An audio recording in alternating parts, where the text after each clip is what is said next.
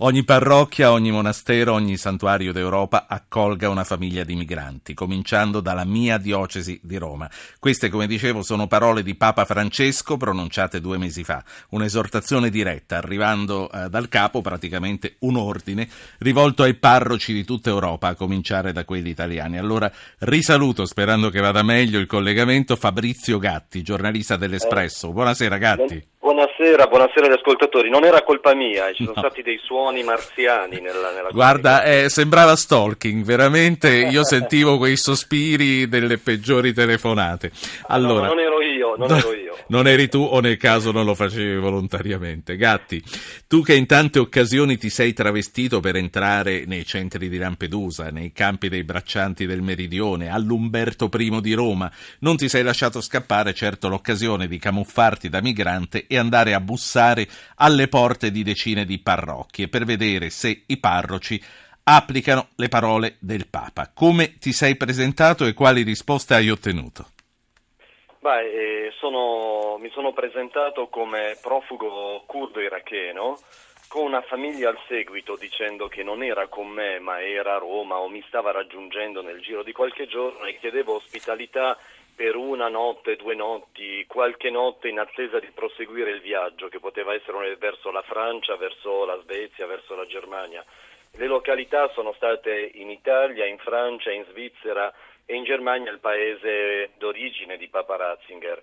Eh, le parrocchie e le porte a cui bussato sono state 23, parrocchie ma in qualche caso anche degli sportelli, tra cui uno sportello della Caritas e il centro Astalli a Roma, il famoso centro Astalli, e ho trovato 22 porte chiuse, soltanto il parroco di Pre San Didier, che è un paesino di meno di mille abitanti in Valle d'Aosta, sulla strada che porta al piccolo San Bernardo, una rotta seguita anche dagli emigranti italiani sì. dopo la seconda guerra mondiale, soltanto lui in qualche modo si è dato da fare e ha trovato un luogo dove, dove andare a dormire. Dove sei andato a dormire? Eh, io poi no, no, per la verità non si occupano dei luoghi che potrebbero essere utili per altre persone. All'ultimo ho detto che sarei tornato con la mia famiglia e nei giorni successivi ho telefonato dicendo che avevamo certo. cambiato rotta e che quindi... Senti, come, come ti spostavi in macchina? Però la nascondevi? Mi spostavo in auto o lasciavo la mia auto lontana dal luogo e mi propone, arrivavo a piedi oppure mi sono spostato moltissimo anche in treno verso la Francia, verso l'Austria, verso la Germania. Ripeto, non è un gioco ma è un modo per no, vedere no. in diretta. E appunto quello che ci interessa è capire quali sono state le risposte che hai avuto. Io ricordo agli ascoltatori che siamo in diretta, quindi anche loro possono intervenire portando loro testimonianze. Il numero per proporsi con un messaggio col proprio nome è il 335 699 2949. Un esempio. Beh, insomma, io lavoro per l'Espresso e si sa bene quale sia anche l'impegno di alcune parrocchie della Caritas. Volevamo vedere in senso generale. Le risposte i no sono stati così motivati, in qualche caso in modo drastico. Una, una sagrestana, diciamo così, a Colle Isarco ha alzato le spalle di quando io dicevo in tedesco, tra l'altro per farmi capire, ho una moglie e due bambini piccoli, fa freddo la notte, ha alzato le spalle e è andata via. In altri casi eh, veniva Faceva, si faceva riferimento alle norme di polizia, come se nella parabola del buon samaritano il povero fosse finito in questura e non in albergo, come era avvenuto. Io non mi aspettavo eh, ovviamente ospitalità da tutti, anche perché in qualche caso non si è pronti per questo. Quello che mi ha, scopi- mi ha colpito è stato proprio eh, in molti casi la mancata disponibilità, il fastidio creato da questa richiesta e la mancata disponibilità a, a cercare una, una, soluzione. Naturalmente tu eh, ricordavi a loro e dicevi di sapere ciò che il Papa aveva detto.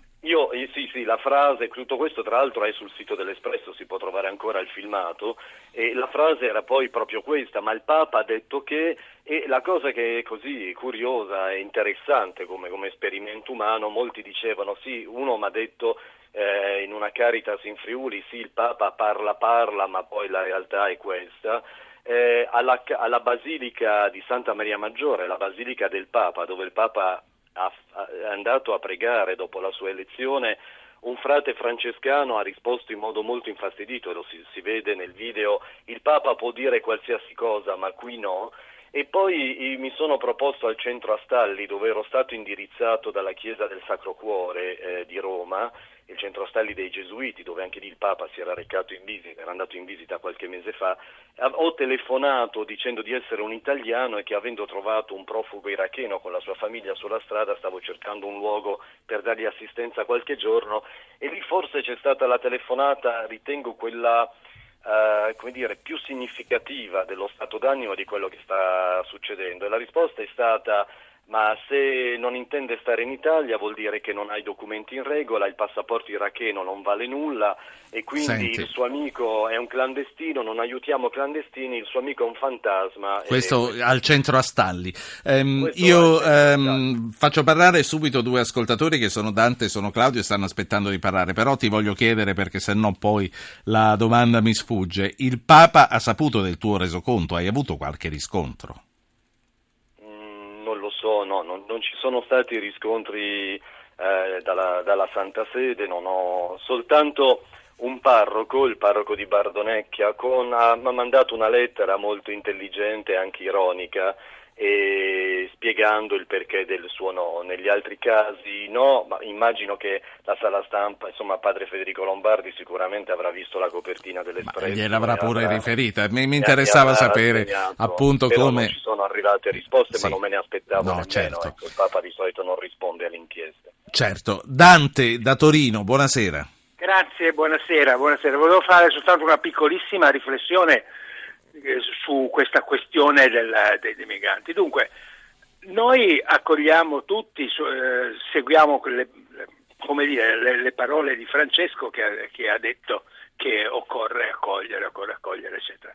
Il risultato è che oggi ho letto su, da qualche parte che il governo nella legge di stabilità stanzia 600 milioni per combattere la povertà degli italiani e 3 miliardi e mezzo per accogliere i migranti.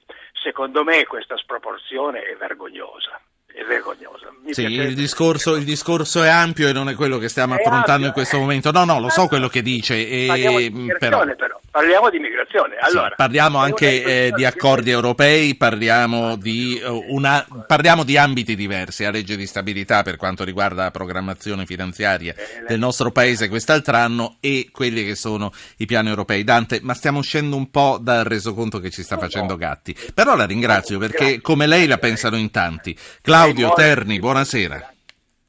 Buonasera, senta, io nel mio quartiere c'è una tradizione di una parrocchia impegnata con la Caritas, quindi hanno attrezzato anche delle case da affitto, insomma abbiamo il quartiere, lo diceva anche mio figlio, è completamente cambiato perché ci sono questi ragazzi di cui noi siamo preoccupati non tanto per adesso, ma per quando ci saranno questi 3 miliardi e mezzo questi fondi, perché questi ragazzi senza arte né parte poi a un certo punto si troveranno, ci saranno altri problemi.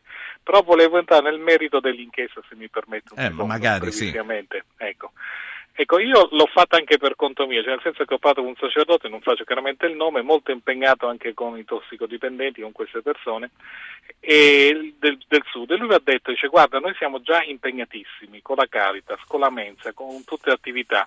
Cioè, il Papa avrà anche ragione, ma siamo già ben che stressati, faremo il possibile, però rendi conto che Papa Francesco deve anche capire che non è che siamo a battelare, insomma, l'ha detto un po' polemicamente. Insomma. Quindi anche lui ha detto, eh, come quello sì, del Friuli, stesso, il Papa parra parra. Però, no, ecco, non, non ha detto polemicamente, ha detto deve, bisogna tener conto che noi già siamo, in certi casi, ma lui è veramente un prete impegnato sul sociale a 360 gradi, sono già allo stremo delle sì. risorse, quindi come, come, uno sforzo in più. Però c'è da dire questo, che... Eh, io ho visto veramente, almeno a Terni, ma anche in altre realtà, la Chiesa sta facendo veramente tanto e credo che il Papa Francesco non sia andato a vuoto. Ecco, grazie. Devo, devo Fabrizio eh, Gatti, possiamo, possiamo sottoscrivergliela questa ultima affermazione al nostro ascoltatore? Ma, ma, ma sicuramente, ma sicuramente. Eh, noi avevamo voluto registrare un primo impatto e tra l'altro eh, l'inchiesta è stata estesa su un territorio, io ho percorso in tre settimane 5.372 km, quindi ovviamente non ho interpellato migliaia di parrocchie, un campione ridotto, però su un territorio molto ampio.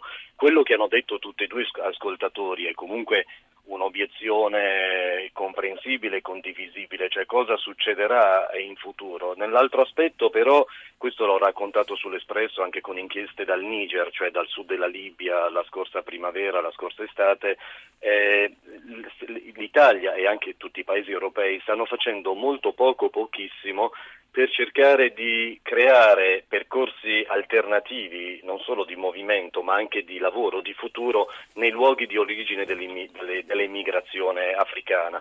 Considerando che ovviamente sui sì. paesi in guerra come la Siria eh, o l'Eritrea, dove c'è una dittatura, c'è ben poco da fare finché non si cambiano le situazioni, per quanti partono da zone non di guerra, effettivamente si potrebbe anticipare il problema il viaggio spendendo anche molto meno rispetto a quello che viene speso qui.